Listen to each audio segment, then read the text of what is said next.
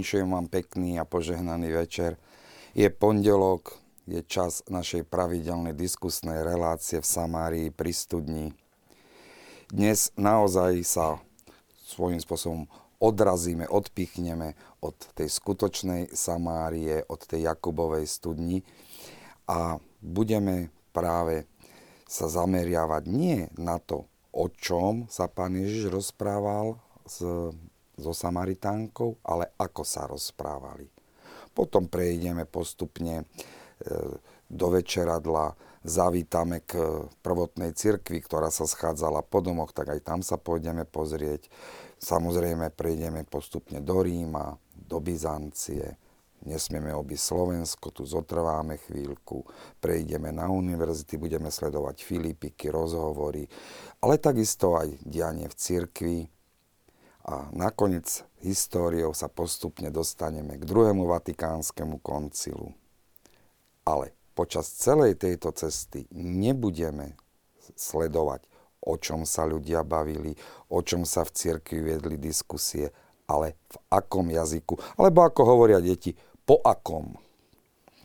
Takže dnes večer v Samárii, tu u nás v Luxe, pri našej studničke, sa budeme venovať jazykom cirkvy. Vítam vás pri sledovaní relácie Samárii pri studni.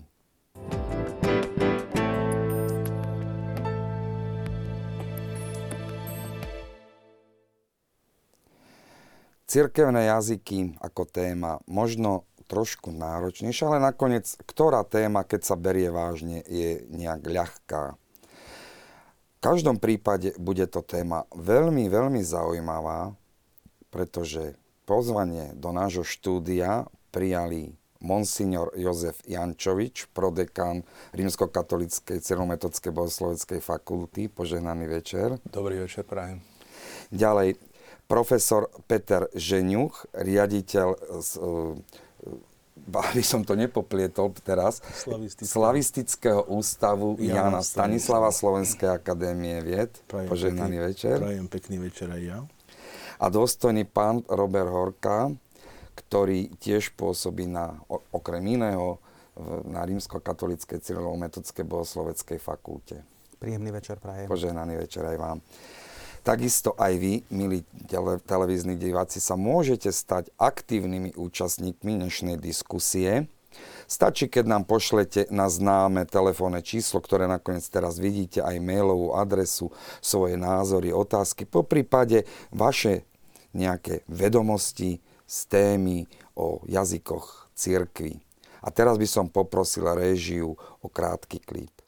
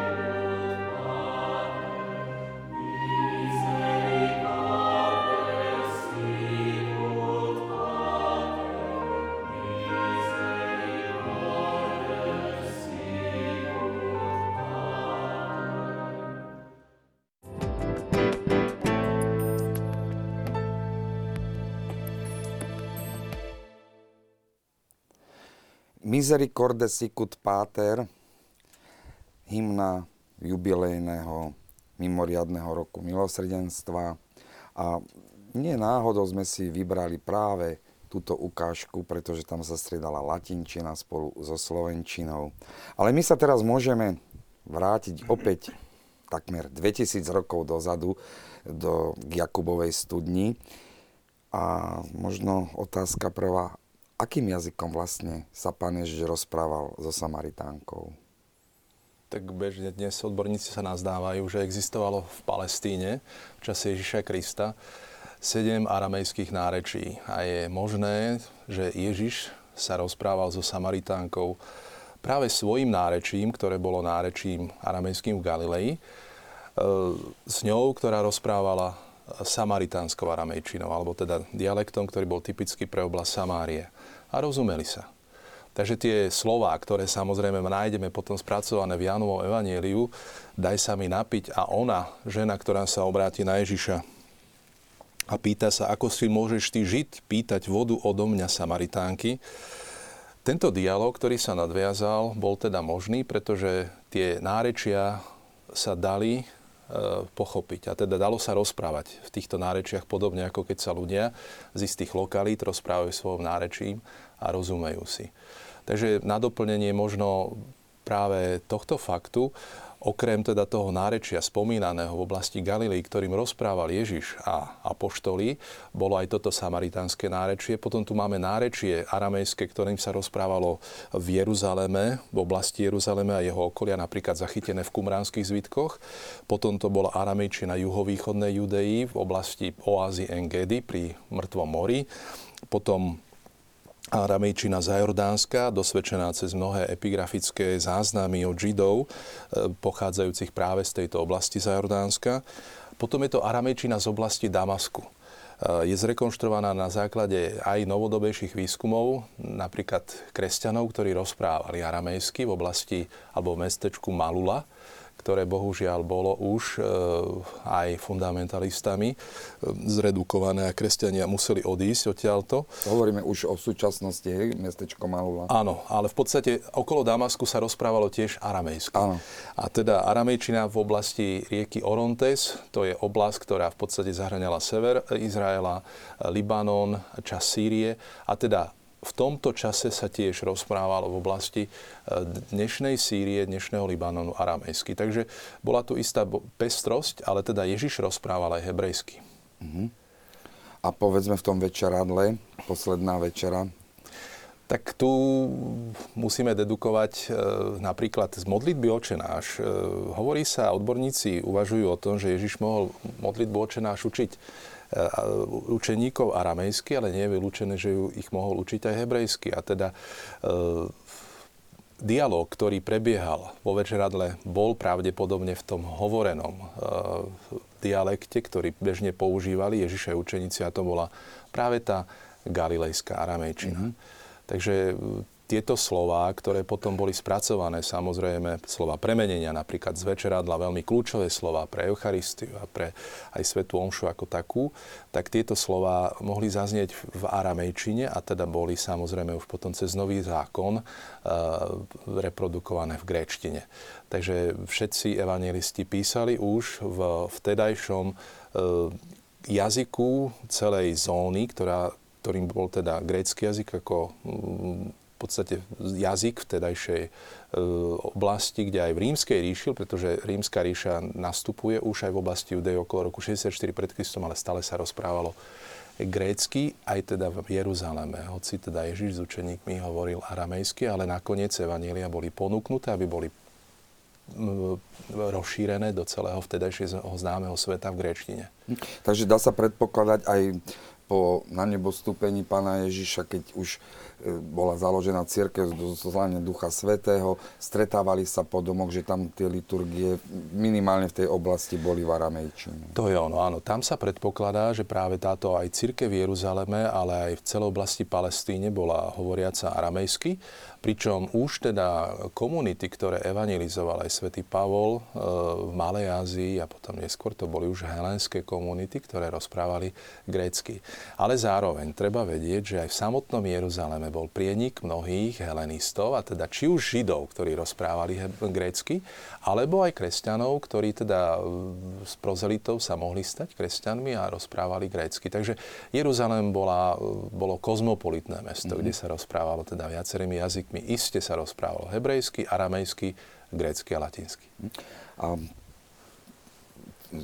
by sme povedali, že potom netrvalo dlho pád Jeruzalema, zrazu centrom cirkvi sa začína stávať Rím, vtedy sa už v tom starom Ríme hovorilo už po latinsky? Paradoxne nie. Paradoxne v tom čase sa v Ríme rozprávalo po grécky aspoň teda tie uh, vyššie vrstvy alebo kultivovanejšie, tie, ktoré písali, uh, rozprávali grécky. Uh, bola, bol to jazyk vzdelanosti, jazyk kultúry. Uh, latinsky sa rozprávalo uh, takmer výlučne v Afrike a teda medzi nižšími spoločenskými vrstvami. Mm. To znamená, uh, pápeži, keď píšu svätý pápež Klement Rímsky, keď píše Korintianom, tak samozrejme píše Grékom, takže píše po grécky, ale aj preto, že, že po grécky vedel. Hippolyt Rímsky takisto všetky svoje diela napísal po grécky. V Ríme píšuci v druhom storočí filozof a apologéta Justín píše apológiu cisárovi po grécky. Takže v tých uh, prostrediach, ktoré boli kultúrne a ktoré rozprávali a písali, tak sa používala gréčtina. Bola sa to aj tzv. hadriánovská renesancia, alebo vrchol dosiahlo práve za cisára Hadriána. A tá grečtina, povedzme, dalo by sa porovnať s dnešnou grečtinou, alebo to je úplne už iný jazyk? Jazyk sa samozrejme vyvíjal, takže nastala, myslím, že v 6. alebo 7. storočí tzv. jotacistická reforma, to znamená, kde sa mnohé samohlásky, ktoré sa predtým čítali ako E alebo dvojhlásky, začali čítať ako I. Čiže s veľkým vypetím by sa v nej dalo v súčasnej gréčtine započuť to pôvodné čítanie a, ale teda tá biblická gréčtina, koiné dialektos, tzv. Všeobecná, všeobecný, všeobecné nárečie, keďže ako uh, povedal uh, Joško Jančovič, uh, hovoril o ním celá rímska ríša, uh, tak uh, toto nárečie panovalo a používalo sa všade. To kojné, áno. To kojné znamená teda všeobecný, spoločný, áno. áno. Krásne to, čo Jozef hovoril s tou gréčinou, vidíme, že za apoštolom Ondrejom prídu e, Gréci a hovoria, chceme vidieť Ježiša. Ano, už meno toho apoštola je grécké, Andreas, čiže zrejme ovládal gréčtinu a aj oni sa dožadovali, uh, dožadovali to, aby ich zaviedol k Ježišovi. Ste spomenuli, že tá latin, tou latinčinou sa hovorilo, povedzme, tej Severnej Afrike. Áno. A kedy vlastne nastáva ten ten zostup tej latinčiny potom, keď tam máme tú gréčtinu? No, prichádza s kresťanstvom veľmi jednoznačne a veľmi jasne, pretože kresťanstvo, alebo teda kresťanskí biskupy sa začali prihovárať práve tým aj e, nielen kultivovaným a vzdelaným ľuďom, ale práve ľuďom všetkých spoločenských vrstiev. A preto sa začala používať skôr latinčina, e, ktorá nebola neznáma tým literátom a bola známa ľudu. Tým, tomu bežnému ľudu. Mm-hmm. To znamená, keď sa začali robiť výklady písma, keď sa začali robiť prípravy, uh, tak sa vlastne plynulo prešlo na latinčinu. Mm-hmm. Tu by bolo možno na doplnenie e, dobre aj povedať, že teda latinčina získava skutočne svoj príjm cez prácu prekladateľa svätého Jeronima, cez preklad svätého písma do latinčiny. E, hoci teda boli samozrejme e, už aj preklady napríklad Itálii v latinčine, ale teda tá kvalitná latinčina e, bola pripravená práve cez preklad svätého Jeronima. No a hovorí sa práve o tom, že skutočne dobieha používanie grečtiny v cirkvi až do toho 6. storočia a v roku 604 napríklad Gregor veľký, fixuje latinský kánon a teda vstupuje už to používanie latinčiny do, aj liturgie. Ale teda skutočne, ako povedal Robert, tak tá kojné grečtina, jednak zachytená, v ktorej je zachytený celý nový zákon, e, Evanielia majú tiež rôznu úroveň tej grečtiny. Napríklad, keď vezmete svätého Lukáša, to je krásna grečtina, podobne aj s Hebrejom to je tá, ten, tá najvyššia kvalita grečtiny. Tak Lukáš a potom, bol vzdelanec. Hej, Helen, ktorý teda ale v podstate pripraví e, spracovanie osoby Ježiša Krista skutočne v takej kvalitnej grečtine. A vidno, že tí iné evanielia boli písané autormi, ktorí mysleli hebrejsky, respektíve semicky a písali grécky. No a napríklad už keď vezmeme Pavlové listy, respektíve aj katolické listy, tak opäť tá úroveň gréčtiny, kojné gréčiny je oproti evaníliám napríklad takému Matúšomu, respektíve Markovmu, o mnoho vyššia. Takže to je tá pestrosť, ktorá tu je, teda, ktorá do istej miery e, zachytáva veľmi dôležitý kanál Božieho zjavenia a to je aj, e, teda to je Božie slovo v Novom zákone tá, ten, ten prechod, keby sme si ho chceli zobrať taký v tej, v tej úplne uh, hlavnej úrovni, sa od, udial teda v 4. kresťanskom storočí. Tam vidíme na začiatku uh, 4. storočia svätý Hilár z Poatie ešte píše grécky. Rozumie, píše, uh, rozpráva grécky. V polovičke toho 4. storočia svätý Ambrós bez problémov číta grécky, ale už nerozpráva. A nepíše. Áno, ale cituje Homéra, cituje gréckých klasikov, mm, je založené jeho výklady mnohé na, na gréckých kapadockých otcoch. Svetý Augustín už síce si prečíta ešte po grécky, áno, keď potrebuje, tak, e, tak po grécky vie, ale už vôbec nerozpráva. Ani necituje gréckých, e, pokiaľ on sám podľa svojho vlastného vyjadrenia, pokiaľ sa nemusel vyslovene, že nebol donútený, tak, tak nečítal po grécky, len po latinsky. Čo v rámci jedného storočia. Uh-huh.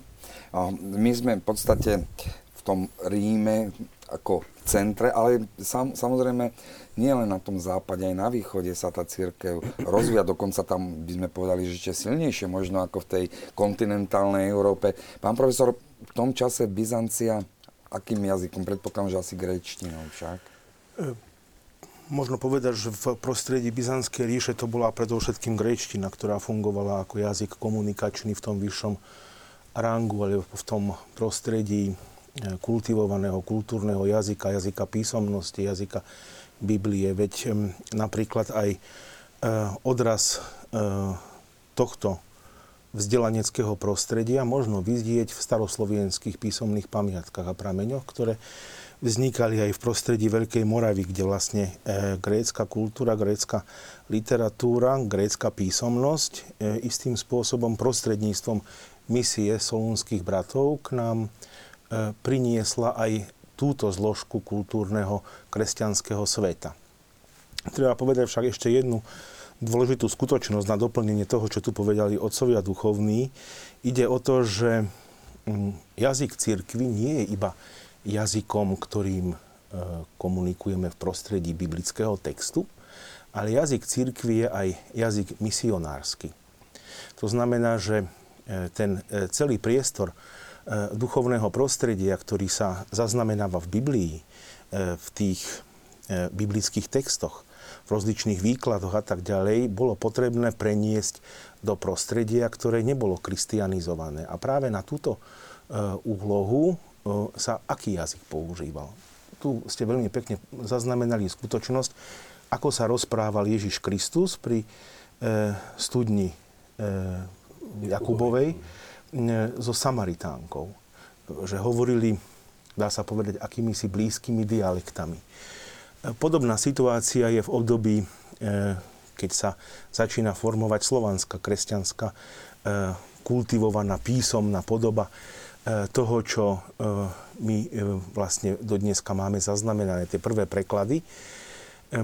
My, keď o tom hovoríme, o období toho praslovanského vývinu slovanskej písomnosti alebo slovanského jazyka, tiež máme na, mysli množstvo nárečí a dialektov, ktoré v tom praslovanskom období do toho 9. 10. storočia fungovali na podobných princípoch, že tí Slovania postupne kristianizujúca vlastne mali ten jazyk, dá sa povedať, spoločný. Dôležité ešte je pripomenúť to, že kým Slovania nemali písmo, ako hovorí napríklad o tom mních Chrabr, mm, tak používali grécke či latinské litery na, zaznamena- na zaznamenanie zvukov, ktoré my v bežnej komunikácii vyslovujeme. Čiže používali systém znakov, ktoré boli známe v gréckom i latinskom jazyku, teda jazykoch, ktoré v tom prostredí európskej kultúry boli na najvyššej úrovni. Až neskôr, e, s príchodom e, Konštantína a Metoda na Veľkú Moravu sa podarilo urobiť to, čo bolo prevratné v dejinách kultúrnej Európy. A to bolo to, že Slovania odrazu obliekli svoj jazyk do písma. To znamená, že e, to, akým spôsobom oni hovorili, zaznamenali graficky jednotlivými znakmi. Čiže každá jedna hláska odrazu dostala oblečenie, dostala písmo dostala písmeno. A tieto znaky sa postupne zaznamenali a tvorili vety, no slova, vety, celé e, texty a tak ďalej. No a práve na tomto základe možno vidieť aj tú skutočnosť, že vlastne v slovanskom jazykovom prostredí sa vytvorili prvé preklady biblických textov tak, ako sa vlastne utvárali celé stáročia v prostredí toho antického sveta. No a to je veľmi vážny argument alebo vážna vec, že práve Slovania e, stoja tiež pri formovaní vlastnej kultúrnej identity prostredníctvom písomníctva a kultúry a kresťanskej tradície, e, ktorá súvisí s prekladaním biblických textov a samozrejme aj jazyka liturgie v našom prostredí, čiže aj v slovenskom prostredí. To je jeden z tiež veľmi zaujímavých momentov, ktoré k tomuto by bolo treba, hádam, Určite. doplniť. Ehm, dá sa nejak povedať, povedzme do toho stredoveku, vy ste spomínali 4. storočie, mm-hmm. také aké signifikantné, ako sa to vlastne vyvíjalo. Dá sa povedať, povedzme, do toho stredoveku, do byzantskej misie na naše územie, mala církev nejaký oficiálny jazyk? Tak napríklad v živote Konštantína sa hovorí o troch oficiálnych liturgických jazykoch. A keď teda je tu tá, to novum, ktoré chce presadiť Cyril Konštantín s metodom a začať slúžiť liturgiu, čo potom neskôr aj pápež schválil v svých liturgických knihách, sláviť liturgiu v staroslovenčine, tak v podstate sa boli konfrontovaní s obrovským atakom na seba, pretože boli označovaní za tých, ktorí robia niečo prevratné a oni označovali práve tých, ktorí používajú len tri cirkevné jazyky ako pilátnikov a teda trojjazyčníci. Takže to boli hebrejčina, respektíve dialekt hebrejčiny a aramejčina grečtina a latinčina. latinčina. Pretože v týchto troch nápisoch, respektíve v týchto troch jazykoch, lepšie povedané, bol aj titul eh, Ježiša Krista na kríži. A teda tá causa mortis, že Ježiš Nazarecký, král židovský, bola eh, nesená častokrát tým odsudencom buď na krku, alebo potom pribitá na samotný kríž, takže to boli tie tri jazyky, ako nám to hovorí Ján v Jánovom Evangeliu. No a tie sa stali mm, pre isté lokality, samozrejme liturgickými jazykmi, a teda isté latinčina a gréčina v čase, eh, aj teda celá metóda boli bežné, oficiálne, zaužívané, väčšinové liturgické jazyky. Takže tak by bolo dobre povedať, väčšinové liturgické jazyky. Áno, lebo teda e, prežívajú samozrejme aramejské komunity, oni sú v oblasti Sýrie, samozrejme prežívajú komunity sírske, veď preklady Nového zákona do sírčiny sú veľmi cenné, respektíve starozákonné mnohé hymnológie, spisy sírskych otcov, až dokiaľ teda zase islám nezačne potláčať aj túto, e, túto majoritu, ktorá tam bola. No a nakoniec samozrejme prežívajú kresťania, prežívali až do nedávna. Zdá sa, že ešte e, snáď sa budú môcť aj vrátiť na tie územia, kde žili kresťania po stáročia, tisícročia a rozprávali... Nesmieme zabudnúť na Arménsko, Áno. ktoré malo ako prvý kresťanský štát takisto svoju, ano, uh, svoj, svoj vlastný jazyk. Ano. Ale z tohoto pohľadu, ako to povedal tu na Monsignor, je veľmi zaujímavé, ako o tých slovenských literách pojednáva to žitie Konštantína. Pretože práve uh, možno aj to je, to je ten dôvod, uh, prečo je tak veľmi vyzdvihnuté a v tom je teda naozaj tá cirkevná slovančina veľmi zaujímavá, že ako vznikli tie písmenká. Pretože Konštantín po zverení misie sa išiel modliť do chrámu Hagia Sofia a Boh mu zjavil písmená. Čiže je to asi jediný jazyk, ktorý si nárokuje to, že je Bohom zjavený. Teda grafické podoby písmen. Grafické podoby, lebo e, jazyk existoval. Áno, jazyk existoval. Existoval, iba dostal tú podobu šatu, do ktorého bol oblečený. Mních Chrabr hovorí, a sú tvorí 3 na 10 i 8 písmen. Čiže 38 písmen e, vytvoril na to, aby mohol e, oblieť slovenský jazyk, jazyk Slovenov a teda aj všetkých Slovanov do grafickej podoby, do štruktúry, ktorá sa bežne v tom systéme e, musí vyjadrovať. Každá jedna hláska, či ide o samohlásku A, či nosové N, či ide o e, predný alebo zadný jer, či ide o m, mm. alebo iné ne, hlásky, ktoré v slovanskom jazykovom systéme fungujú a dodnes ich používame, majú svoju grafickú podobu. A na základe toho my vieme potom čítať. Ale k tým liturgickým jazykom a k misionárskému prostrediu je treba povedať jednu závažnú skutočnosť. A to je fakt, že ak sa uskutočňovali misie povedzme v tom barbarskom svete, hej, ak by sme to takto chceli poznamenať, že ide o prostredie nekresťanské alebo ešte nekristianizované, tak prvoradou úlohou misionárov bolo to poznať jazyk prostredia, do ktorého idú. Idú. To znamená, že ten jazyk církvy je naozaj aj ten jazyk um, vernakulárny, ľudový, alebo toho prostredia, v ktorom tá kristianizácia má prebiehať. Ak hovoríme o jazyku církvy, ak hovoríme o jazyku liturgie, je to druhý moment. Jazyk liturgie je kultivovaný jazyk. Jazyk, ktorý sa neustále, povedzme, obhospodárúva, upravuje v písomnej komunikácii, sú v ňom rozličné nové texty, preklady v ňom vznikajú a tak ďalej. E, tu treba spomenúť aj tú skutočnosť, že vo frizínskych pamiatkách, je to pamiatka napísaná latinskou grafickou štruktúrou, sú zaznamenané texty v slovanskom jazyku. Ide o spovedné formuly, o vyznanie viery, krédo, o očenář, o základné pravidla spôsobu kresťanského fungovania, života, spoločnosti každého človeka.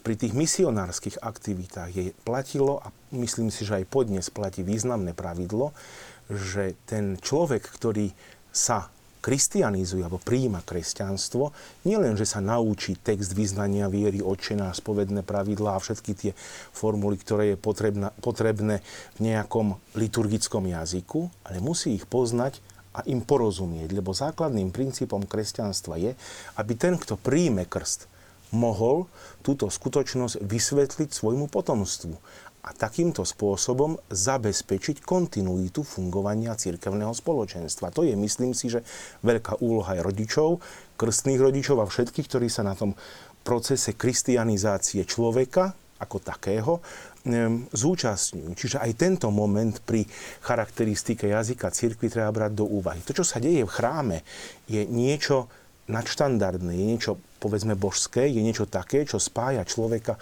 s Bohom. Je to prostriedok, ktorým môžeme vlastne komunikovať. A tým prostriedkom je aj sám jazyk e, ako vlastne tá komunikácia s tou najvyššou substanciou mhm. funguje.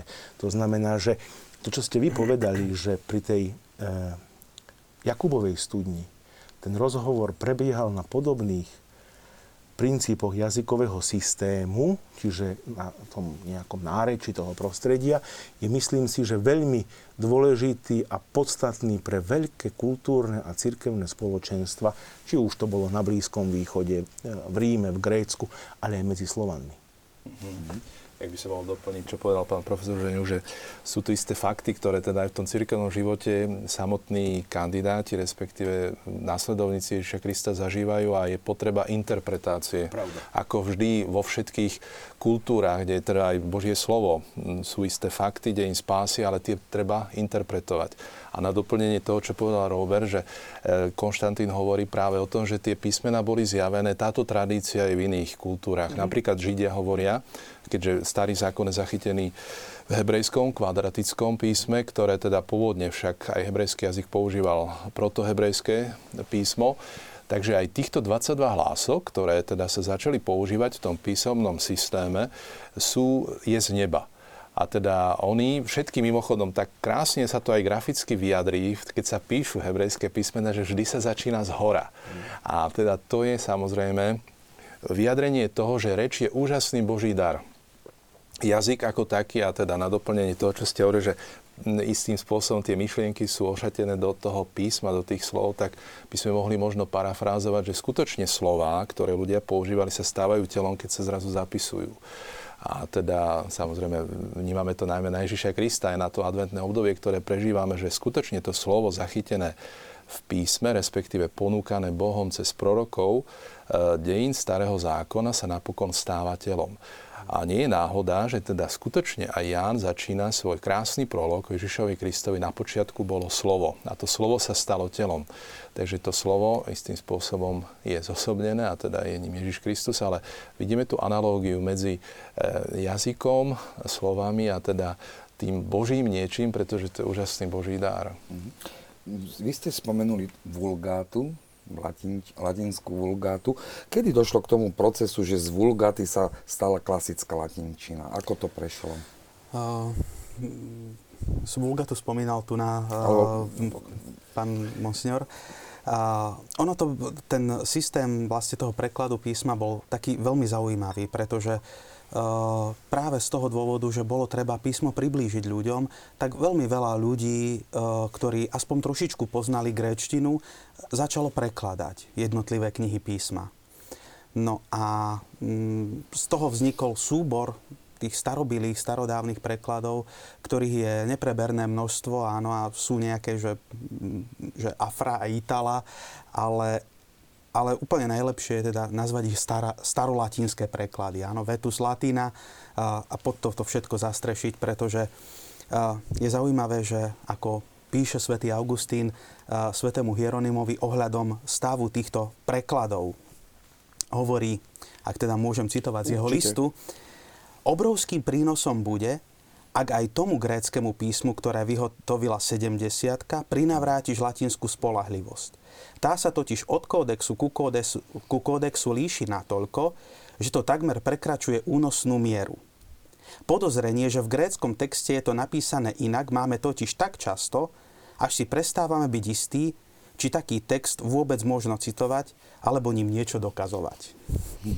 Čiže toto bol, toto bol stav, ktorý Augustín ako gramatik, ako teda profesor uh, rétoriky a gramatiky, uh, vnímal v oblasti prekladov písma.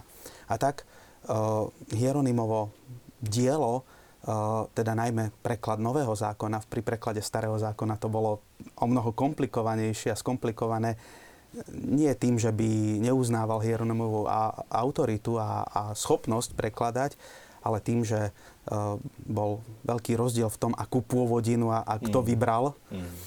Uh, ale teda ohľadom Nového zákona Augustín, ak môžem teda docitovať, hovorí, vzdávame Bohu nesmiernu vďaku za tvoju usilovnosť, s ktorou si preložil evanielium z gréčtiny. Tomu sa nedá takmer nič vytknúť keď ho porovnávame s gréckou pôvodinou. A keby aj niekto pred ním uprednostňoval predošle chybné verzie, ľahko ho možno poučiť alebo napraviť tým, že sa prinesú na porovnanie tam tie kódexy. A potom nakoniec hovorí, a zda nikto nebude až taký neústupčivý, aby neocenil tento na najvýš užitočný počin, na ktorého vychválenie priam nie je to vhodných slov. Mm-hmm.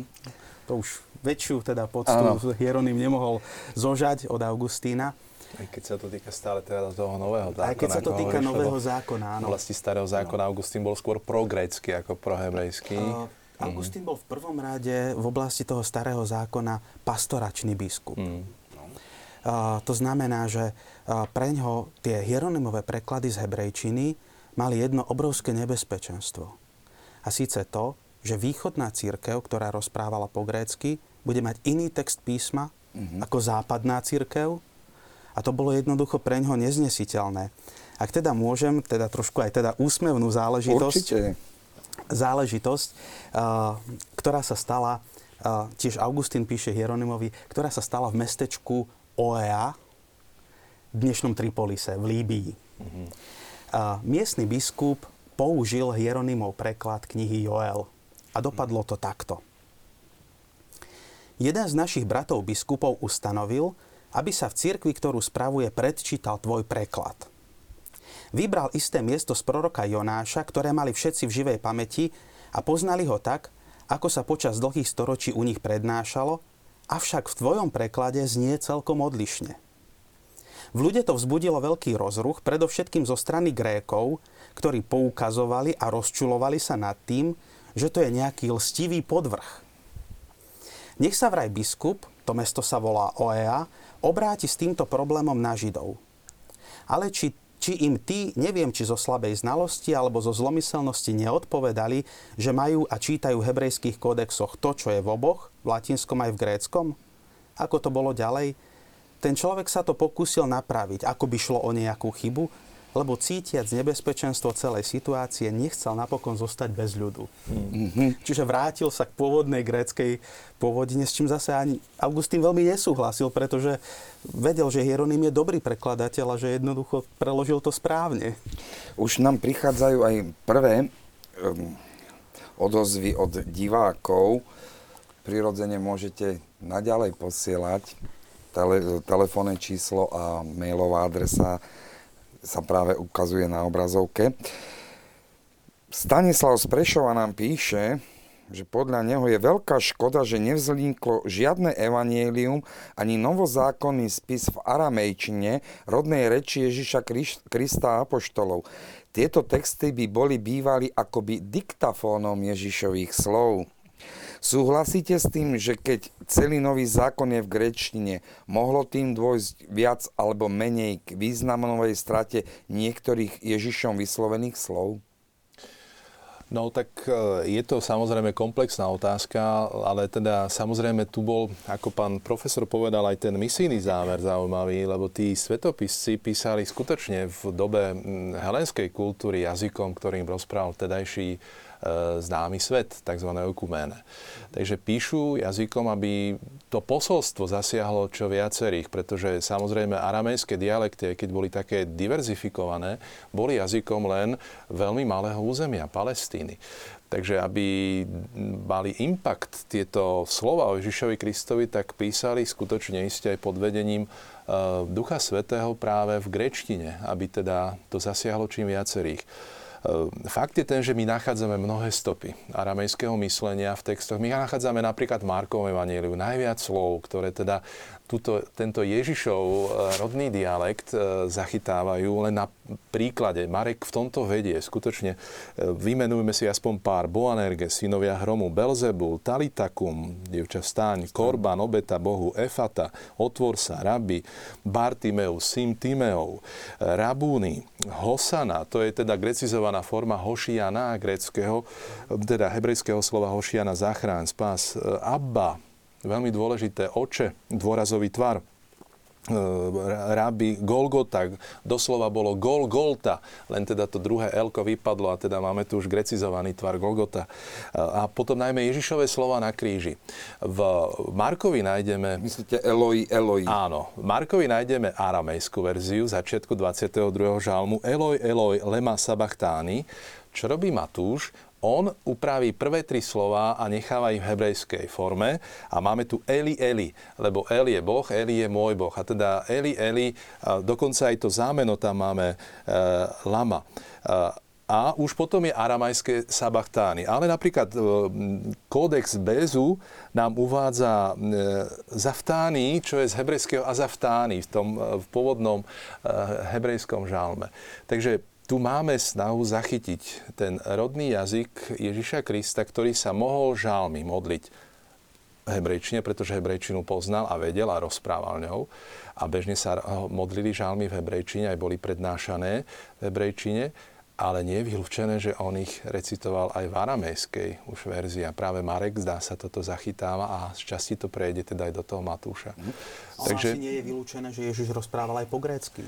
E, nie je vylúčené samozrejme, pretože s Pilátom sa pravdepodobne rozprával v grečtine. Uh, Silegejs, ty hovoríš, toto mohlo pokojne zaznieť pred Pilátom, keď sa opýtal si uh, židovský král, ty to hovoríš. Uh, Takisto použia hypokrítaj, že? To, áno, áno, to, to je teda... grécké slovíčka. A hypokrízia je najväčšia áno. neres Matúšom Evangeliu, kde Ježiš práve toto najviac kritizuje, tú dvojtvárnosť. Čo je zaujímavé, je, že v, v tom filme Mela Gibsona zaznievali slova Ježiša Krista v hebrejčine, aramejčine, ale nie v grečtine a v latinčine.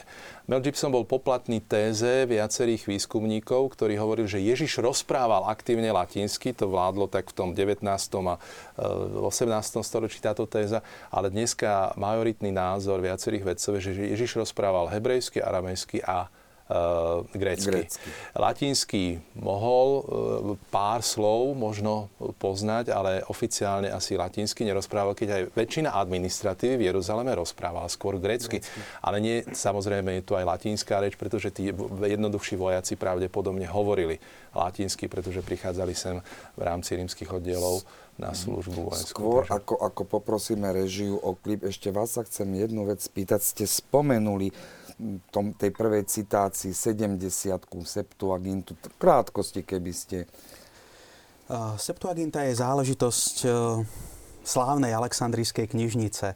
Uh, to znamená, keď zomrel Alexander Veľký, po ňom nastúpili jeho um, vojvodcovia, ktorí si rozdelili celú ríšu na štyri, štyri um, územia. No a Egypt dostal Ptolemaios prvý, tzv. Soter, ktorý sa rozhodol, že v Alexandrii, v meste, kde je pochovaný Alexander, pri jeho hrobe založí muzeón, teda chrám zasvetený múzam, v ktorom teda bude najväčšia knižnica sveta. Stavba sa zrealizovala a jeho nástupca Ptolemaios II, Filadelfos, sa rozhodol, že Aleksandrijská knižnica bude nielen najväčšia na svete, ale že bude obsahovať všetky knihy sveta. No a medzi inými teda e, boli aj posvetné knihy e, Starého zákona. A tak podľa tradície, ktorú e, máme v tzv. Aristeovom liste, e, pozval 72 rabínov, teda 6 z každého kmeňa e, Izraela, aby prekladali posvetné knihy starého zákona. Netušíme, aký rozsah to bol. Či to bol Pentateuch, alebo aj proroci, alebo uh, aký teda rozsah tých kníh. No, ale teda, v liste Aristeov sa hovorí o Tóre, myslím, že o teda tóre, oni preložili áno. Tóre všetci zhodne. Všetci teda... zhodne. Všetky 72 sa do, do posledného písmenka zhodovalo.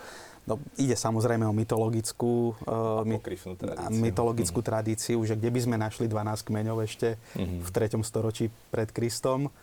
Uh, takže, uh, ale každopádne a isté je, že tento preklad, grécky preklad uh, starého zákona, mal veľkú úctu a používal, používa a dodnes používa aj v katolíckej cirkvi ako východného, tak aj západného obradu tzv. apostolika autoritas, to znamená, že má apoštolskú autoritu, lebo ho ano. používali apoštoli. Tu by sa dalo opäť len potvrdiť to, že prečo bol aj nový zákon do grečiny. Bolo potrebné aj starý zákon v podstate zverejniť a vtedajším jazykom vtedajšieho známeho sveta bola opäť grečina. Takže je to opäť čisto pragmatický dôvod, toto svedectvo, ponúknuť aj Židom, ktorí žili v diaspore a už nerozprávali dobre hebrejsky. Takže máme tu Takže skôr ako sa posunieme na Slovensko, poprosím režiu o krátky klip.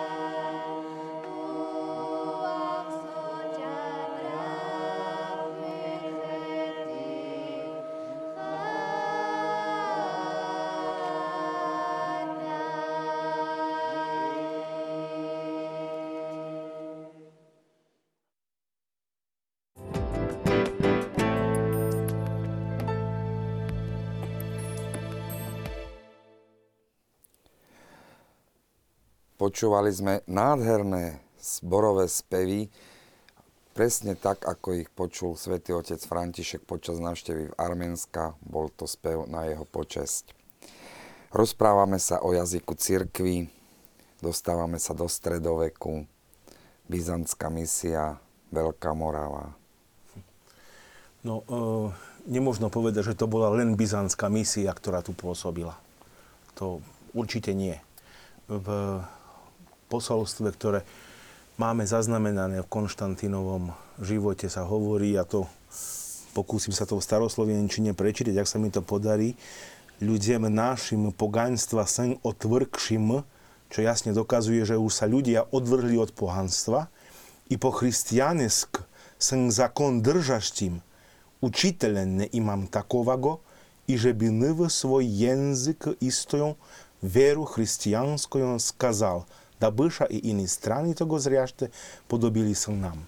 Aby aj iné krajiny, ktoré toto uvidia, že my sme prijali vieru, e, sa nám začali podobať. On potrebuje e, v tom svojom kniežatstve, kráľovstve, nazvime to ako chceme, učiteľa, čiže toho rabiho, lebo to je najvyšší učiteľský úrad, ak niekoho nazveme aj v Biblii učiteľ, mm. Krista, učiteľa, biskup je učiteľ, čiže je to najvyšší úrad istá, istého e, predstaviteľa e, múdrosti a najvyššej duchovnej, spoločenskej e, autority, e, tak potrebujeme tu takého človeka, ktorý nám usporiada e, naše fungovanie. My vieme, že tu boli grécké, e, talianské, iroškotské misie, každý prichádzali e, do tohto priestoru, každá jedna z misií učila to naše prostredie svojskému pohľadu na kresťanstvo prostredníctvom liturgie, prostredníctvom toho misionárskeho prostredia. Nie, že by boli nejako proti sebe, ale v každom jednom z nich e, figurovali isté prvky toho ich miestneho kultúrneho, liturgického, ja neviem, ešte spoločenského kultivovaného prostredia. No a e, Rastislav to pochopil, že nemôže mať e, odrazu toľko interpretácií alebo toľko modifikácií toho istého, o čom nás učí sväté písmo. A preto žiadal, aby sme dostali učiteľa takého, ktorý nám vyloží to učenie tak, aby sme mu porozumeli. A to tak, aby sme mu porozumeli, znamená, že v súlade s misionárskymi aktivitami, ktoré som bol už spomínal, teda v jazyku, ktorému rozumejú všetci obyvateľia jednoducho. E, pravdepodobne išlo o jazyk, ktorý e, na Veľkej Morave v tom čase fungoval a to bola podoba e, starého slovenského jazyka No, ak by sme si túto situáciu chceli vysvetliť a priblížiť bližšie, tak už som bol spomínal, že v tom slovanskom jazykovom prostredí existovala praslovančina ako akýsi veľký jazykový konglomerát, kde fungovali jednotlivé nárečia alebo isté prajazyky, povedzme praslovenčina, alebo jazyk stará slovenčina, aby sme to mohli nazvať stará čeština, alebo mm, stará bulharčina, mm, ja neviem, e, stará macedónčina, stará srbčina, stará ruština.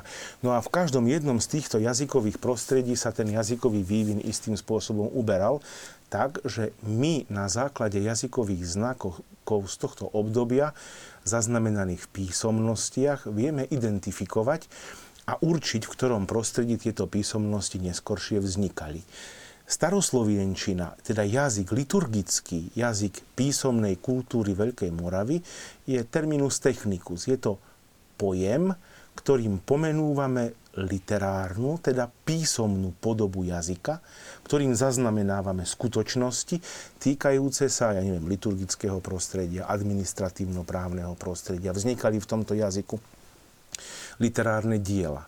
Jazyk ľudový, alebo ak tu už bolo raz spomenuté, vernakulárny jazyk a jazyk písomnosti sú dve rozdielne oblasti. Ten liturgický jazyk, jazyk písomnosti je kultivovaný kultúrny jazyk, jazyk ľudového prostredia je bežný komunikačný prostriedok, ktorý samozrejme veľmi významne vplýva aj na tú kultivovanú písanú podobu, teda tú staroslovienčinu. Ale aj opačne. Samozrejme, preto v tom jazyku, v tom staroslovienskom písanom jazyku môžeme identifikovať aj javy a znaky, prevzaté lexémy, čiže slova, ktoré sa z bežnej komunikácie dostali do písomných prejavov a tak môžeme hovoriť o veľkomoravizmoch v staroslovenských písomnostiach. Mm-hmm. To nás spája s tým najstarším písomným dedičstvom, ktoré je všeobecne platné pre všetkých Slovanov a teda aj pre nás Slovákov, no pretože naši otcovia, naši dedovia, naši starí Slováci takto hovorili a používali v písomnom prejave takýto, takýto jazyk, slávili v ňom liturgiu, e, používali preklady písma. E, treba ešte jednu vec povedať, či, e, či naozaj išlo o to, že by sa na Veľkej Morave latinčina či gréčtina alebo nejaký iný jazyk liturgický, ako sme už tu hovorili, že vlastne v tom kultúrnom prostredí Európy prevládala latinčina a gréčtina, bola totálne zamenená staroslovenským jazykom, teda jazykom Slovenov.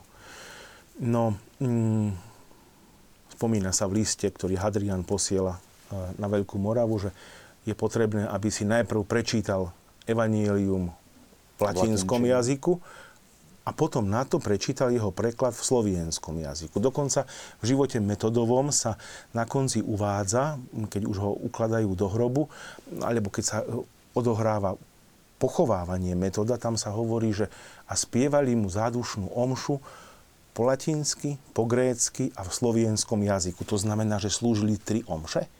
Nie, iba jednu ale rozličnými jazykmi, tak ako to bolo zaužívané v, cel, zaužívané v celom cirkevnom spoločenstve.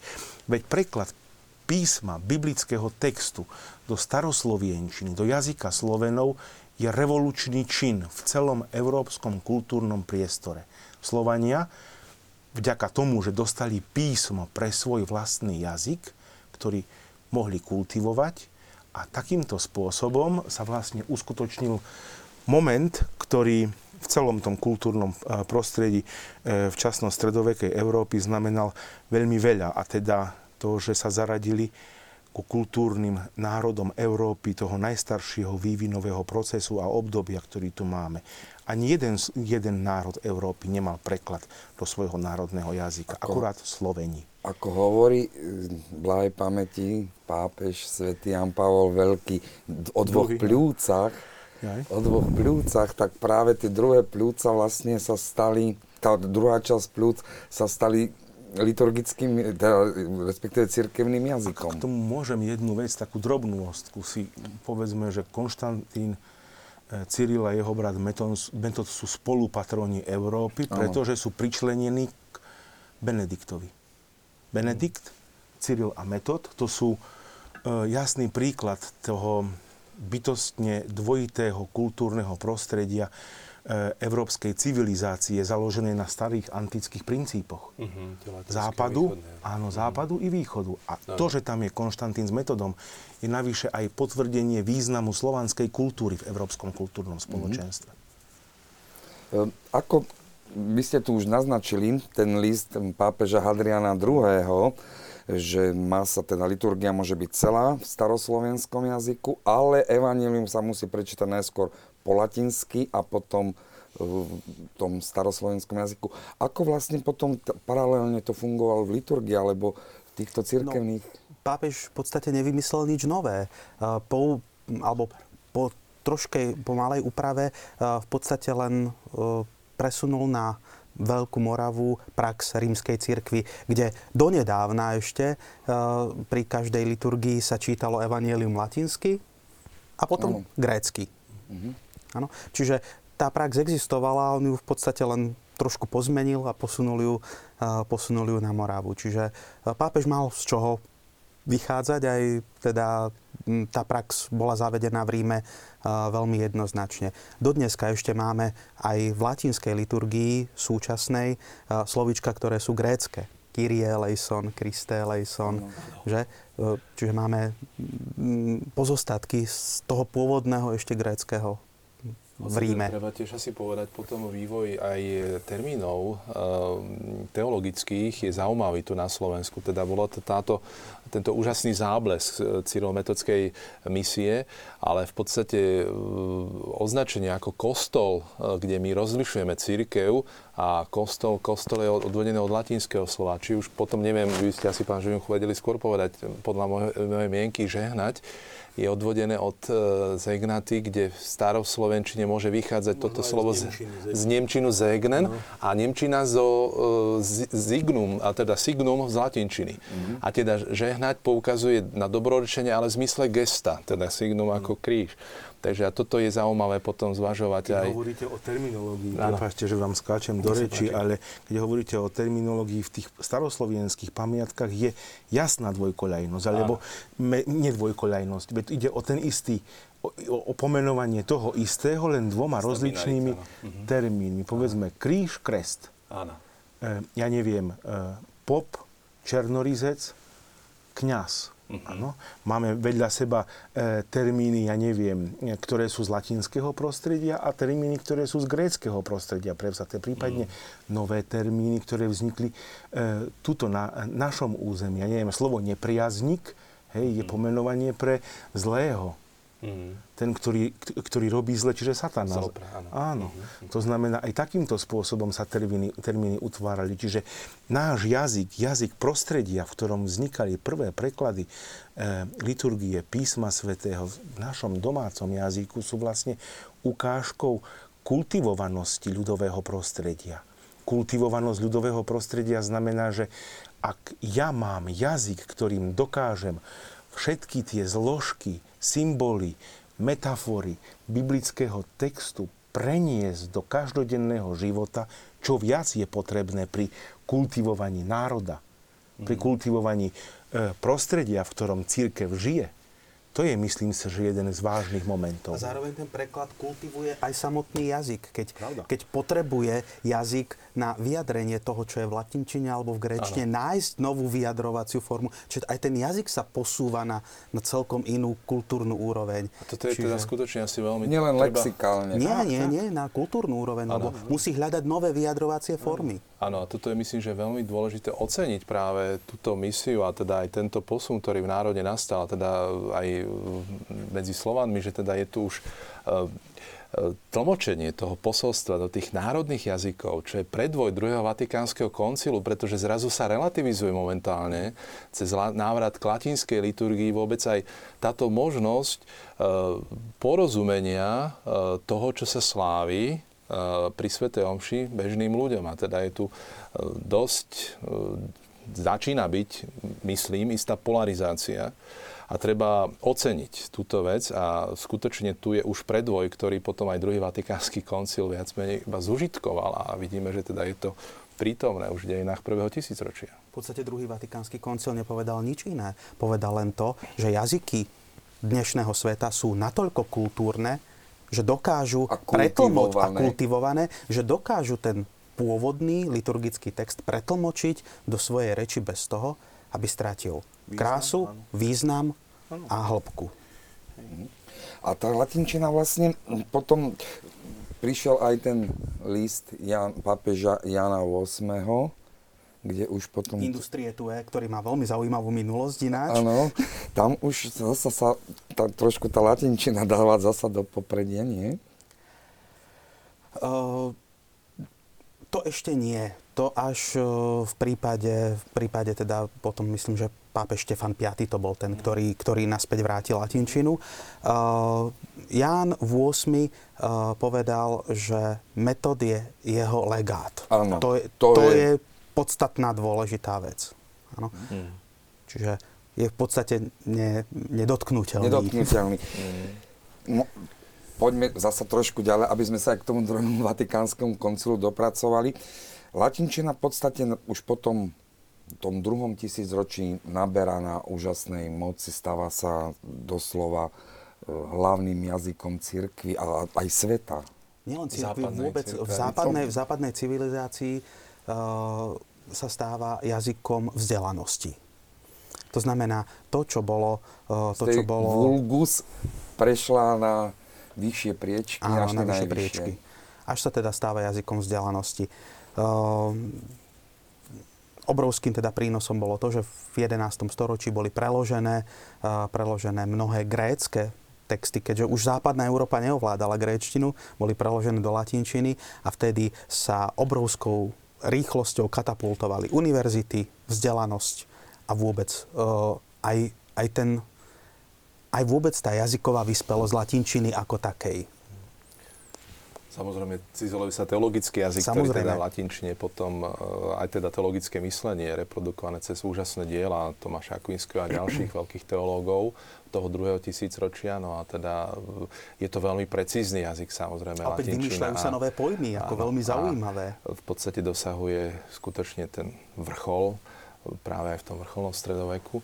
No ale teda na druhej strane tá latinčina ako taká začne po istom čase, opäť ako tu bolo už povedané, nástupom tých národných Jazykov. e, jazykov e, upadať a teda e, do istej miery zostáva stále však aktu, teda tým jazykom církvy, ale už teda nie je aktívne hovorené. Vieme hovoriť o, o nejakom tej stope a význame latinčiny v dejinách? No samozrejme, veď predsa s výnimkou teda ugrofínskych jazykov, všetky európske jazyky majú svoj základ a, až teda na mm, jazyky, ktoré boli teda staršie ako gréčtina, a, má, má svoj základ v latinčine. Či už germánske jazyky, slovanské jazyky a, takisto románske, teda najviac, Áno, románske. najviac jazyky majú svoj základ v latinčine. Takmer, takmer 30. 60-70% slovnej zásoby prechádza z latinčiny Mm. do, do tých národných jazykov. Práve tým, že, že tí ľudia, e, keďže nemali vo svojom vlastnom jazyku častokrát pojmy na pomenovanie tých jednotlivých vecí, tak prevzali z latinčiny, z latinčiny celý, celý pojem. Mhm. Áno. A takto, kedy si sa tá latinčina, my sa, ja, ja by si myslím, že by sme sa ešte potom k tej staroslovenčine, aj k slovenčine mali vrátiť, ale ešte jedna vec. Um, tá latinčina, ešte tuším, aj po, rev, po 48. sa istý čas učila na gymnáziách, dokonca aj so starou, alebo s grečtinou. Žiaľ, to zaniklo. Je to, je to veľká škoda. škoda. Je to veľká škoda. Ja keď teda svojim Minimálne by študentom... sa ľahšie učili aktívne, živé jazyky. Áno, ja keď svojim študentom práve to chcem povedať, že keď svojim študentom začínam úvodnú prednášku k hodine latinčiny, tak poviem vždy, že teda otec tej pozitívnej vedy, August Comte, sa vyjadril k latinčine veľmi teda hanlivo a povedal, že ten, kto vie po latinsky, nevie o nič viac, ako vedela posledná Cicerónova slúžka. A čo síce je pravda, ale, uh, ale nie úplne celá. A to Ale ak podstatné... dovolíte, a- ja vás ja to, v tomto vtipnom tóne pokračujem, môžem nadviazať, lebo nedávno som čítal veľmi taký vtipný bonmot. Ak chceš povedať akúkoľvek hlúposť, povedz to po latinsky a všetci ti uveria. No. Uh, takže to, to potom teda môžeme prejsť až po abrakadabra z tej latinčiny. A, hokus pokus, že? áno. čo je, čo je hoges denim corpus, áno, hokus pokus je skomolenina tohto. A, takže, a, ale latinčina ako taká môže otvoriť e, to, že by vedeli študenti alebo poznali latinčinu, môže otvoriť veľmi veľa dverí pre nich. Predovšetkým ten gramatický systém. Naozaj tie európske gramatiky sú založené na latinskej gramatike. To znamená, naučiť sa latinskú gramatiku znamená s minimálnym úsilím sa naučiť takmer všetky európske gramatiky. No, čiže budete sa učiť už len odchýlky od latinskej gramatiky uh, pri, všetkom, pri všetkom tom ostatnom. Tom staroslovenskom kontexte to až celkom tak neplatí. Áno. Síce máme prevzatie aj z latinského jazyka, máme aj z gréckého, z gréckého pri staroslovenčine, ale v tom našom systéme e, slovanskej kultúry a slovanskej písomnosti e, tá bola akosi autonómna. E, Pravda, sú tu prevzatia, povedzme, aj preklady z gréckých jazykov, z, gréck, z gréckého jazyka do staroslovienčiny, alebo lepšie povedané do cirkevnej, do cirkevnej slovančiny, čiže do mladšej sestry staroslovenského jazyka, mm-hmm. lebo medzi staroslovenčinou a cirkevnou slovančinou je principiálny rozdiel minimálne v tom, že už nemá cirkevná slovančina nosové hlásky, nemá nosové n, nosové on, došlo k zániku a vokalizácii jerov, ale tu nejdeme na jazykovú prednášku. Ano, e, len ja treba... vás sem prerušiť. No, raz staroslovienčina, staroslovančina, ako je vlastne to, toto, správne? Toto vysvetlím o chvíľočku, len chcem e, dokončiť tú vec, že pri, uh, tých, uh, pri, pri slovanskej písomnosti, slovanskej kultúre nemožno jednoznačne povedať, že iba latinský vplyv alebo iba grécky vplyv a že e, v tom našom slovanskom kontexte, či u Bulharov, Rusov, alebo e, no, keď chceme globálnejšie vo východoslovanskom alebo južnoslovanskom kontexte, veď celá tá kultúra písomná tradícia, ktorá mala počiatky tu na Veľkej Morave, našla svoju, svoje odoznenie tam, alebo tam začína veľký rozkvet tejto uh, kultúry slovanskej písomnosti. No a ako to nazývať, že prečo staroslovienčina? Ja som už povedal, že je to terminus technicus, ktorým označujeme písomný jazyk. Čiže jazyk literárnych písomností, ktoré uh, boli zapísané v tom praslovanskom tej praslovanskej podobe jazyka. Lebo staroslovienčina je vlastne ako keby kodifikovaná podoba e, toho slovanského jazyka, ktorý sa aj na Veľkej Morave používal má svoju podobu v južnoslovanskom jazykovom prostredí, bulharsko-macedónskom alebo prostredí Ochrydu. Nazvime to ako chceme. Je to nárečie južnoslovanského prostredia, ale tak, ako ste povedali pri tej Jakubovej studni, mm-hmm. že si Slovania v tom čase tiež veľmi dobre rozumeli a mohli komunikovať v tomto e, praslovanskom jazykovom prostredí svojimi dialektmi tak, že jeden druhému veľmi dobre rozumel. Nemusel, nemuselo dôjsť nejakým, uh, áno, nejakému prekladaniu zložitému. Treba povedať, že pri južnoslovanskom a pri západoslovanskom prostredí vieme jasne určiť jazykové znaky, ktoré tam boli. A stará slovenčina je to jazyk, predkov našich Slovákov. To nie je ten písaný Totožný. jazyk liturgický. Mm-hmm. Je to jazyk, ktorým hovorili, no ako by som to povedal študentom, keď by som ich učil staroslovienčinu, tak poviem, že je to jazyk obyčajného človeka, kováčov, rolníkov, tí, ktorí Aha. komunikovali v bežnom prostredí. A to, čo sa písalo, písalo sa už, ako by povedali Nemci, v hochšpráche. Niečom, čo je na vyššej kultivovanej úrovni a to bol jazyk Biblie, a teda jazyk starosloviensky. A cirkevná slovančina je to vlastne tá mladšia sestra, kde už fungujú e, liturgické jazyky. A zaujímavosťou je fakt, že cirkevná slovančina ako liturgický jazyk má niekoľko variantov alebo redakcií podľa prostredí, kde sa ako používa. Ak by sme povedzme išli recitovať krédum, E, vyznanie viery vírujú, povedzme v ukrajinskej redakcii, ktorá je typická aj pre naše slovenské prostredie, alebo sa používa tu, tak by sme to hovorili približne takýmto spôsobom. Vírujú v jediného Boha, Otca, Vsedržiteľa, Tvorca nebu i zemli, vidimým, že vsím i nevidimým. Keby to bol Rus, tak ten istý text, ten istý text napísaný prečíta верую в единого Бога, Отца, Вседержителя, Творца, nebu i zemli, vidimým, že всем i nevidimým. Keby to zobral Bulhar do ruky, tak to bude čítať alebo recitovať verujú v jediného Boga, Otca, Vsedržiteľa a tak ďalej. Čiže tých redakcií v slovanskom prostredí je toľko, koľko je jednotlivých národov mm-hmm. fungujúcich v byzantsko-slovanskom obrade, tradícii. To znamená, všade tam, kde prevládla byzantská církev, církev byzantsko-slovanského obradu, funguje aj národná redakcia církevnej slovančiny. Mm-hmm. Prišiel od vďačného diváka, neprezradil meno, má otázku. Veľmi ďakuje za túto reláciu. Prečo došlo k zámene? Verím v jednu svetú církev všeobecnú, nahradením verím v jednu svetú církev katolícku. Katolíkos po grecky je všeobecný a teda e, tu táto náhrada bola urobená asi tak možno 25 rokov dozadu. Ešte? 20. No, no. no. Uh-huh. Z titulu jedného, že teda by sa jasne v prostredí katolíckom poukázalo na to, že církev Ježiša Krista pokračuje práve tej katolíckej podstate to nie je žiadna zmena. Akurát sa preklad zmenil na kalk.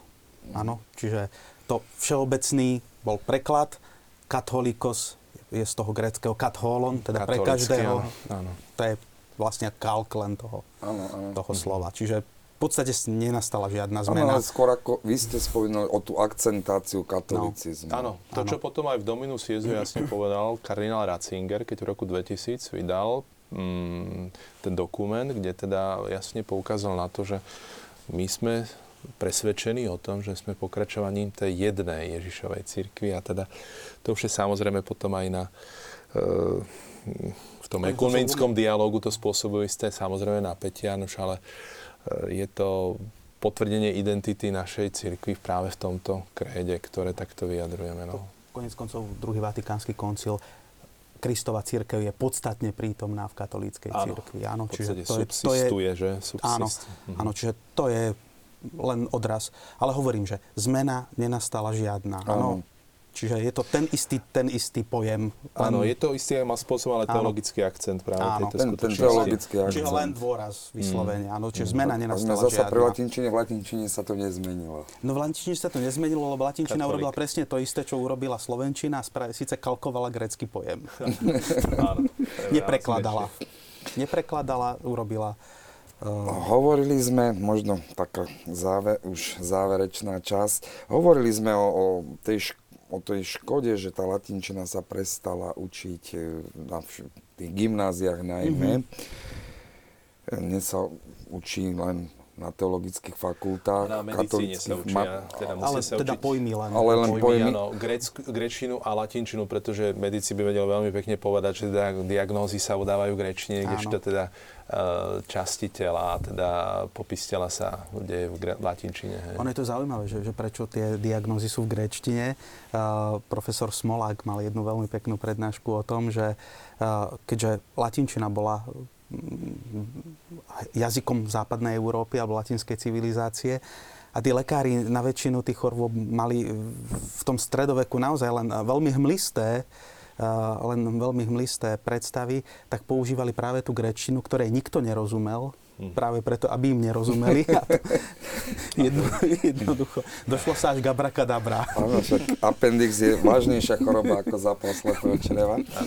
Ehm, pán profesor, prišla no, ani tak možno otázka, lebo sú tam až tri výkričníky. Staroslovenčina neexistuje, iba staroslovenčina. E, ak sa míri na to, že to jať, ktoré v tom termíne máme, tak podľa systému slovenského jazyka by to bola pravda. Lenže my termínom staroslovenčina neoznačujeme um, povedzme ten vývin tohto jazyka, ale termínom staroslovienčina označujeme e, sám jazyk, ktorý sa používa v tom, povedzme, liturgickom procese, administratívno-právnej spisbe. Čiže ide o tú písanú podobu, nie o tú hovorenú.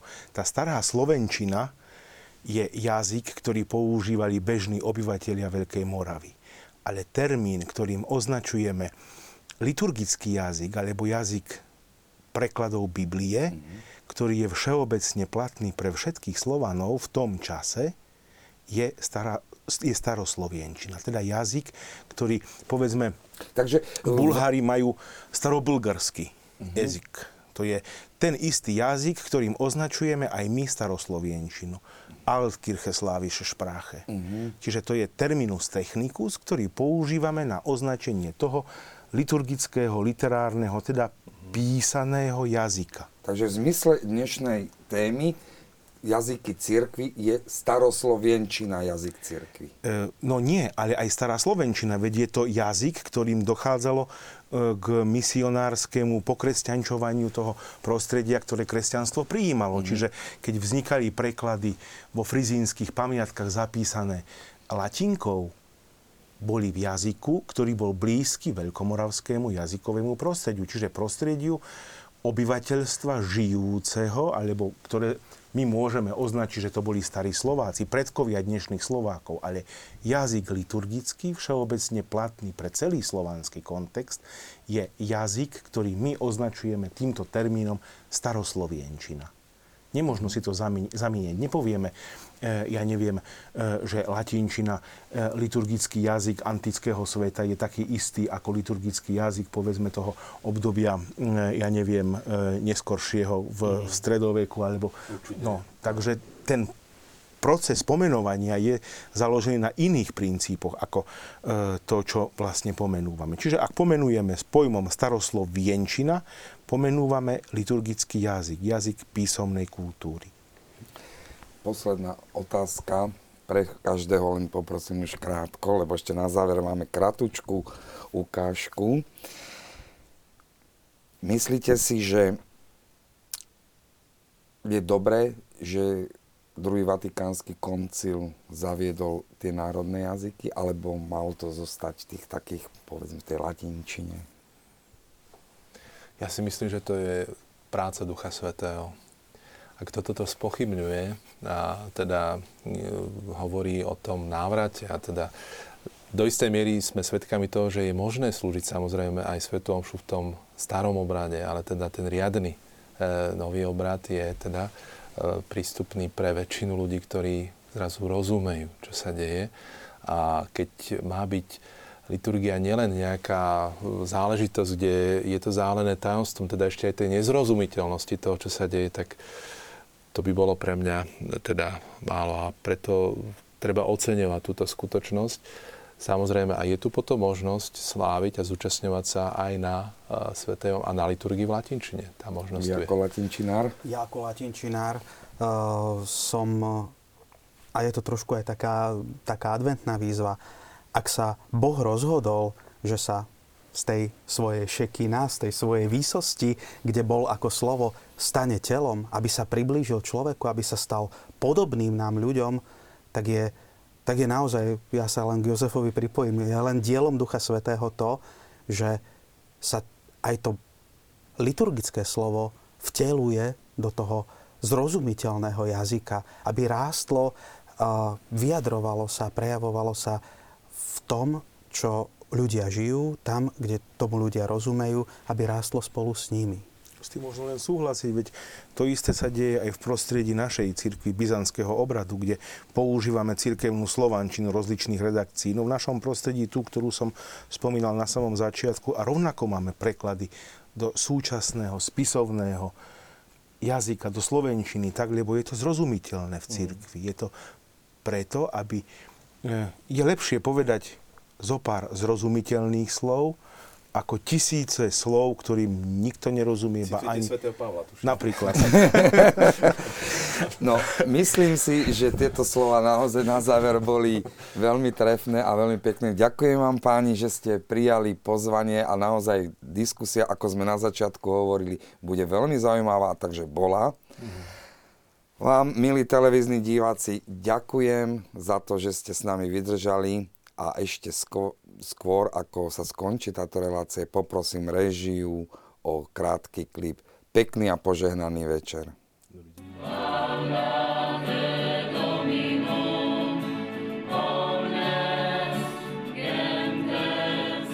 Prešovskí vysokoškoláci slávili latinskú svetu omšu už po druhý krát. Tak ako hovorí druhý Vatikánsky koncil v konštitúcii Sacrosanctum Concilium, každý kresťan katolík by mal vedieť alebo recitovať, alebo spievať aspoň stabilnej časti Svetej Omše. Takže my ich máme formovať, tak ich chceme formovať aj práve k tomu, čo církev hovorí pre všetkých. Aby sa naučili aspoň tie základné časti, aby sa cítili ako doma. Kdekoľvek vo svete pôjdu a kdekoľvek zaznie latinčina, v ktoromkoľvek kostole, nech sa cítia, tu sme doma, lebo toto je náš jazyk. Študenti sa na ňu vopred pripravili, prichystali omšové texty v latinčine a slovenčine a niekoľkokrát sa stretli pri nácviku piesní. Mm, nemali sme síce veľa skúšok, ale napriek tomu sme to všetko zvládli, sme sa pripravili na ne a postupne pribúdali aj nástroje. To ma veľmi tak povzbudilo, že prišla aj klavír, bol, bol aj vlastne kytara, čiže to bolo skvelé. Vybrali veľmi vkusnú hudbu, aj tú modernú v latinčine, či už téze alebo iné spevy, aj tú klasickú omšovu. Takže toto sa mi páčilo, to prepojenie a že to zaujalo, myslím, že, myslím, že to zaujalo aj mladých ľudí. Ubíhaj. Mne sa Sveta Omša veľmi páčila a veľmi dobre sa mi spievalo. Ja mám veľmi rada latinskú liturgiu a to, keď ju spievajú mladí, to má ešte svoje také väčšie čaro. Takže pán Boh zaplať za takúto Svetú Omšu. Tak e, túto omšu vnímam určite pozitívne. Bola to pre mňa taká zmena oproti tým klasickým slovenským stredu. A podľa mňa by sa mohla opakovať táto omša aj častejšie, len problém podľa mňa by bol v tom zbore, lebo mm, je to náročné cvičiť. Pačilo sa mi tu. Dobre sa mi spievalo. No raz za čas je dobre. V začatej tradícii plánujú v Prešovskom UPC ďalej pokračovať. V budúcnosti by mali pribudnúť aj sveté omše v iných jazykoch.